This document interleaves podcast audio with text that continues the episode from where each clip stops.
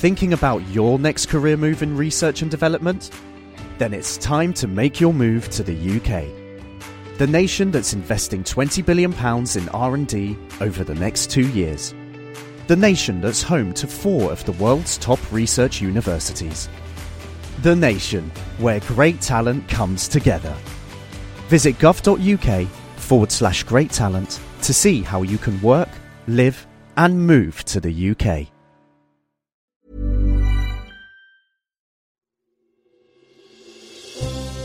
Question of the Week from the Naked Scientists.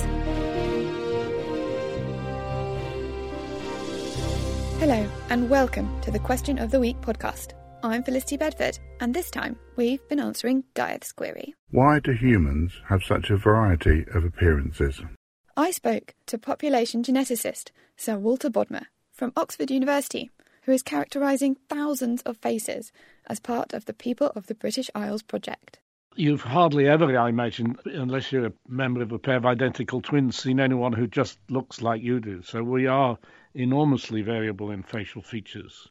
And we don't definitely know why that is, but it obviously has a strong evolutionary basis. There must be something that's selected for that. I, I think it's part of the way that uh, humans have evolved socially, that it's been very important to be able to recognize people who are part of your own group, even your own family. There are very special regions of the brain for identifying faces, and there are complex processes by which we actually analyze and discern what it is in a face that we recognize. How much of that variability is down to genetics? Well, nearly all of it. If you've ever seen identical twins, they've got exactly the same genetic makeup. And when you see them the first time, if you're not their parents or anything, they're almost impossible to distinguish from each other. And that tells us that the face is very largely genetically determined. Obviously, you can vary it. You can have blue hair if you want. You can do things to your face if you go to the right sort of surgeon. But by and large, most of the features that we recognize in a face are very much genetically determined. Do you see more variability in some features than others? Are there some features which are very characteristic of, of different groups? Well, there, there are certainly features which are characteristic of different groups. If you walk down a street, you'll probably recognize whether someone from China who comes from China walking down the street towards you.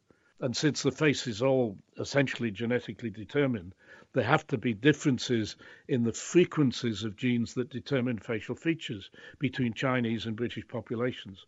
And we're using some of that sort of information to look for specific genetic variants that affect particular facial features. So, looking at these big differences between races will help you get at the That's smaller one differences. way of getting at the genetics. We, ta- we have to use everything that's our disposal. Thank you, Walter. Life would certainly be more challenging if we couldn't recognise each other. Our next question is from Che Gianni, who got in touch via Twitter. Why is it that our voices sound so different to how we think we sound? This is something that everyone in radio would like to know. In my first week of editing, I discovered my voice sounds completely different to how it does in my own head. Get in touch and let us know what you think by emailing chris at nakedscientist.com. Find us on Facebook, tweet at Naked Scientists, or join in the debate on the forum, thenakedscientist.com slash forum.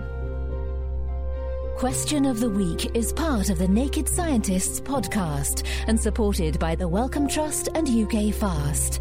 Look us up online at nakedscientists.com.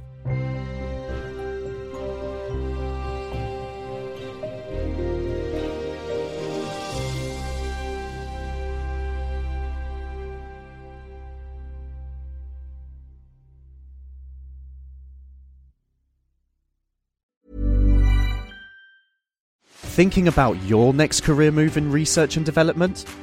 Then it's time to make your move to the UK. The nation that's investing 20 billion pounds in R&D over the next 2 years. The nation that's home to 4 of the world's top research universities. The nation where great talent comes together. Visit gov.uk forward slash great talent to see how you can work, live, and move to the UK.